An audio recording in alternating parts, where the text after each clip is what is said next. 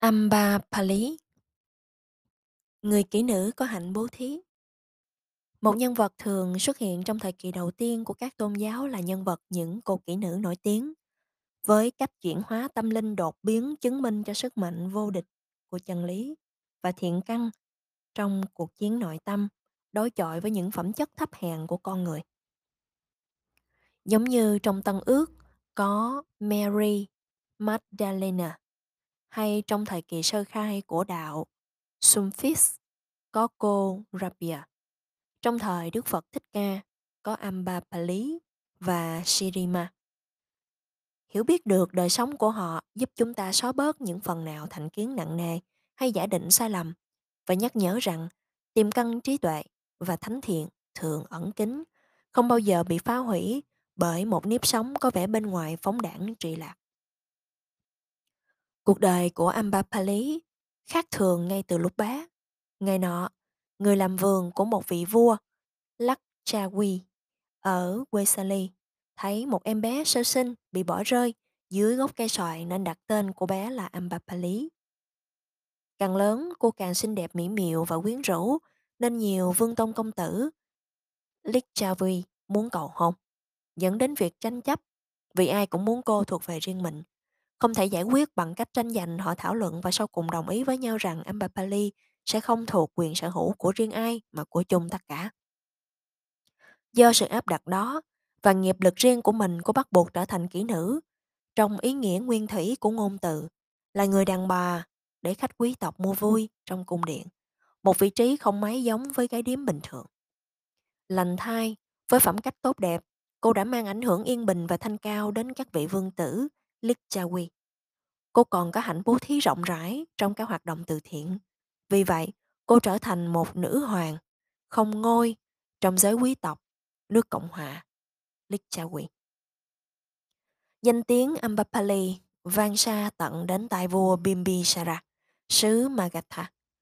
Ngài cũng muốn kinh đô của mình được vẻ vang bởi một sự ảnh hưởng tương tự. Điều ấy về sau, vua tìm được một kỹ nữ trẻ tên là Salawati, mẹ của ngự y Jiwaka. Tuy nhiên, trước tiên, vua Bimbisara đích thân đến gặp Ambapali.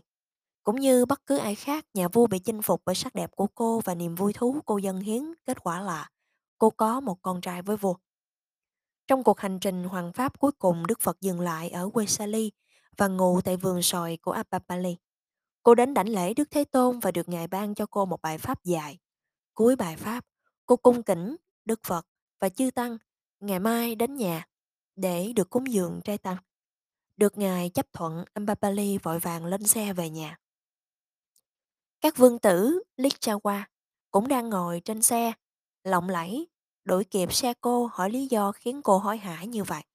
Cô cho biết Đức Phật và Chư Tăng đã nhận lời mời đến nhà cô để thọ trai vào trưa mai nên phải gấp về sắp xếp mọi việc cho chu đáo. Các vương tôn công tử năn nỉ xin cô nhường cho đặt ăn đó. Bù lại, họ sẽ trả cho cô 100.000 đồng tiền vàng.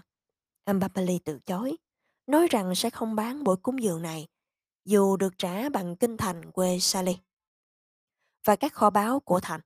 Nghe vậy, các vị này liền đến viếng Đức Thế Tôn và thỉnh Ngài ngày mai đến thọ trai ở nhà họ. Tuy nhiên, Đức Thế Tôn từ chối vì đã nhận lời mời của Ambapali. Nhóm vương tử tỏ thái độ bất bình và lướng tiếng. Mình đã bị con nhỏ qua mặt rồi. Mình đã bị con nhỏ xoài lừa rồi. Ngày hôm sau, sau khi cúng dường trai tăng và được nghe Đức Phật thuyết pháp Ambapali hoan hỷ, phát tính tâm, trong sạch, dân cúng lên giáo đoàn công viên tuyệt đẹp của cô, vườn xoài, nơi Đức Bổn Sư đã vài lần thuyết pháp trước đó.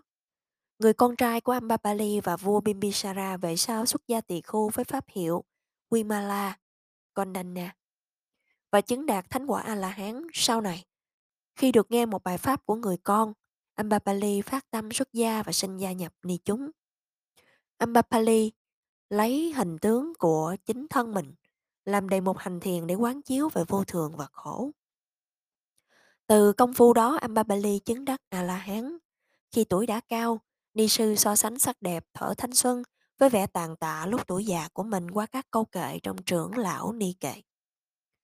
Xưa tóc mềm tơ cuộn, đen như sắc con ong, nay biến đổi vì già, bạc cứng như rơm khô, đúng như lời giảng dạy của bậc nói sự thật. Xưa dầu kết hoa tươi, thơm như bình hương quý, nay biến đổi vì già, hôi như mùi lông chó, đúng như lời giảng dạy của bậc nói sự thật. Xưa tóc dày trăm sáng như lâm viên khéo trọng, nay biến đổi vì già, tóc lơ thơ trưa rụng, đúng như lời giảng dạy của bậc nói sự thật. Xưa chân mài tuyệt đẹp công phúc như nét vẽ, nay biến đổi vì già, da nhăn nhúm, đè sụp, đúng như lời giảng dạy của bậc nói sự thật. Xưa mắt xanh và dài, sáng đẹp như châu báu, nay biến đổi vì già, mắt đẹp đã mờ phai, đúng như lời giảng dạy của bậc nói sự thật. Xưa răng đều trắng đẹp, màu sáng như búp hoa, nay biến đổi vì già, gãy rụng và vàng ố, đúng như lời giảng dạy của bậc nói sự thật. Xưa ngọt ngào giọng nói như chim hót trong rừng, nay biến đổi vì già, tiếng khàn bể đứt đoạn, đúng như lời giảng dạy của bậc nói sự thật.